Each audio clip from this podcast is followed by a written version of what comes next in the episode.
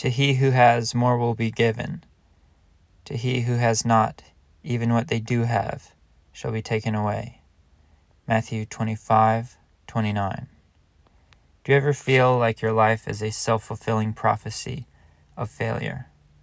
And that when you do try to make things better, part of you undermines your trying to keep you where you are? Why do we persist in pursuing futile paths of action? For one, the tendency may be merely the shadow side of our innate tenacity. After all, the human capacity for perseverance in the face of failure has a large upside. Persistence through repeated failure often pays off down the road. Today I'm going to be reading from an article by Psychology Today about self sabotage. We continue to buy overpriced stale popcorn at the movies because that's what we've always done. What we've always done becomes what we do, and what we do over time becomes who we are. Thus, we may experience a change of habit as identity change, which is a far heavier lift. Often, battered spouses remain in the destructive relationship in part because they believe that attempting to leave is more dangerous than staying. The calculus of fear often holds that the right thing is to avoid the thing that will hurt the most. At times, the price of accomplishing that is choosing something that hurts less. The great James Baldwin alluded to this dynamic when he wrote, I imagine one of the reasons people cling to their hates so stubbornly is because they sense that once hate is gone, they will be forced to deal with pain. Viewed this way, we can see that seemingly self punitive behavior may in fact constitute an attempt of self protection, accepting a destructive yet familiar and manageable harm in order to avoid a much bigger threat. In my clinical work, I often find it useful to inspect this logic with my clients. For example, consider a woman who sees herself as a writer but somehow never finds the time to actually write. On its face, her avoidance of writing is self punitive as it frustrates her and prevents her from manifesting her identity, getting paid, and advancing her chosen career. However, the avoidance may in fact protect her from an even greater threat that her writing, when completed, will be judged deficient and unworthy. Given this fear, her avoidance can be seen as a rational strategy masquerading as irrational. The actual damage of being exposed as a non writer may very well exceed that of remaining a perpetual would be writer. On the other hand, it may not and herein lies the rub. Quite often, the underlying premise, accept this little pain to avoid a bigger pain, is ill considered and warrants close scrutiny. After all, the things that scare us most are rarely those that pose the most danger, and the precision of our effective forecasting, the ability to forecast our future levels of hurt and joy, is notoriously low, meaning we cannot necessarily trust our own prediction.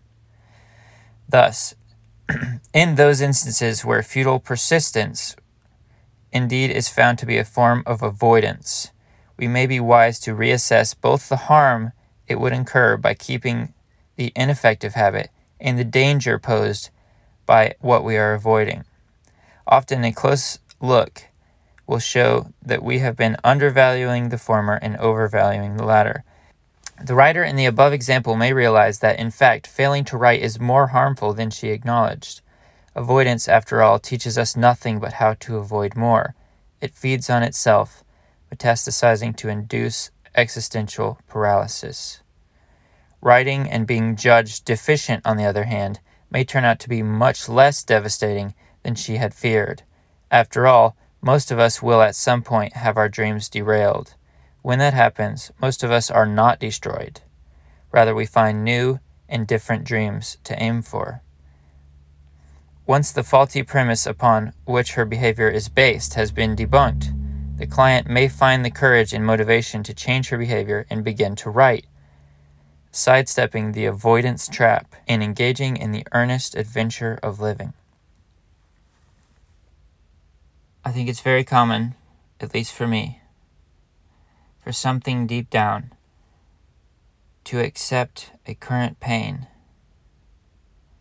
and to avoid a bettering of the future if with the bettering of the future comes unpredictability.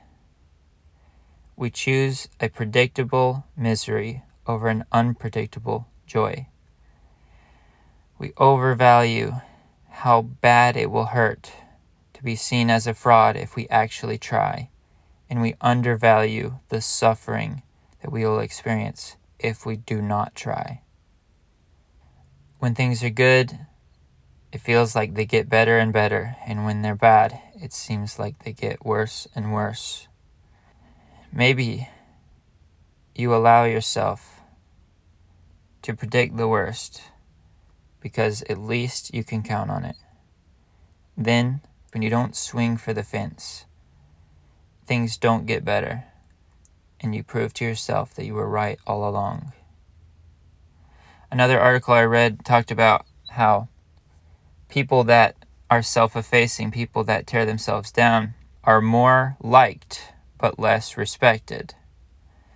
And for many of us, when we are not feeling very stable, being liked and the predictability of being liked, and just the feeling of being liked by more people, far outweighs the possibility of really having the thing that we deeply desire. Because if we swing for the fence, if we really go for the dream, there are so many things that could go wrong. But if we just tear ourselves down and act like we got, we don't have a dream because it threatens other people that we might, then at least they'll like us. At least we could be liked in the moment. I see it a lot in my life where I don't feel stable. I don't feel safe in my mind or in my life. And so I don't plan for the future. If you feel like you wasted your life because you didn't plan for things to be better than they are, and you feel shame because they aren't, remember that there's probably some logic to the decisions you made. You probably were working the best you could with the tools you had at that time, and maybe you didn't feel safe. You know, when the ground might fall out from under you at any moment, you're not really going to plan where you're going to go. You will only plan where you're going if you can trust the ground.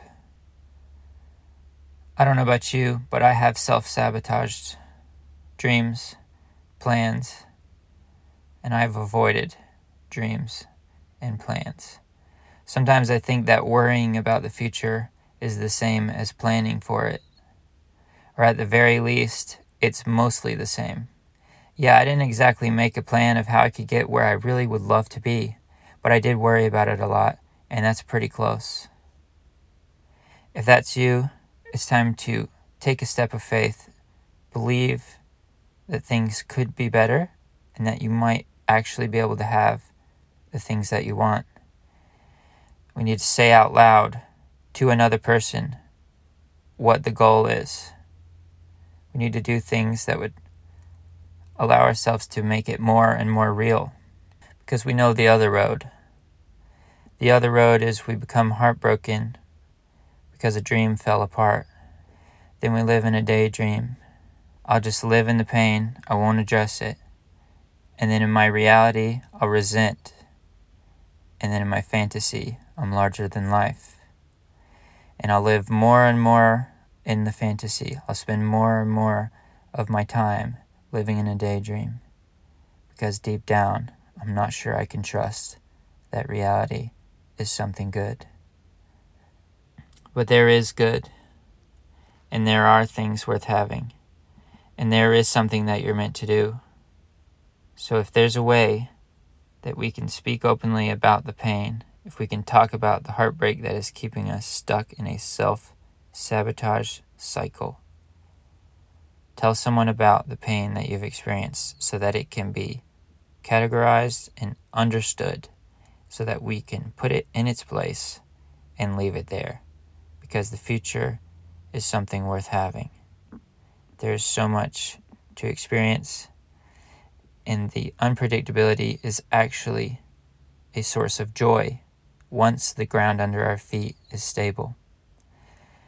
When we can't trust the ground under our feet, when we can't trust our own mind, when we can't trust our instinct, then any unpredictability is hell. But when we sort out where we've been, the decisions we made, good and bad, and we start to put faith back in the idea that good could exist, that better could exist, and that we just might be able to have it, then the unpredictability is the journey and the beauty and the color of life. And that takes faith faith in God and faith in the idea of good. And that's where I want to live because I've been the other guy. I've thought the other way. I've lived on that road, and that's where my mind goes if I'm not careful, on its own. I've lived in a miserable comfort zone for years on end. I know that path. And I'm just getting sick of it. I don't want to stay there anymore. It gets tiring after a while. For a while, you can make your identity being the sad person, being the cynical person, being the dark person, but after a while, just get sick of it. I want better. And I want to be in a better place in my mind and in my heart. We're going to swing for it. I love you guys. Let's go.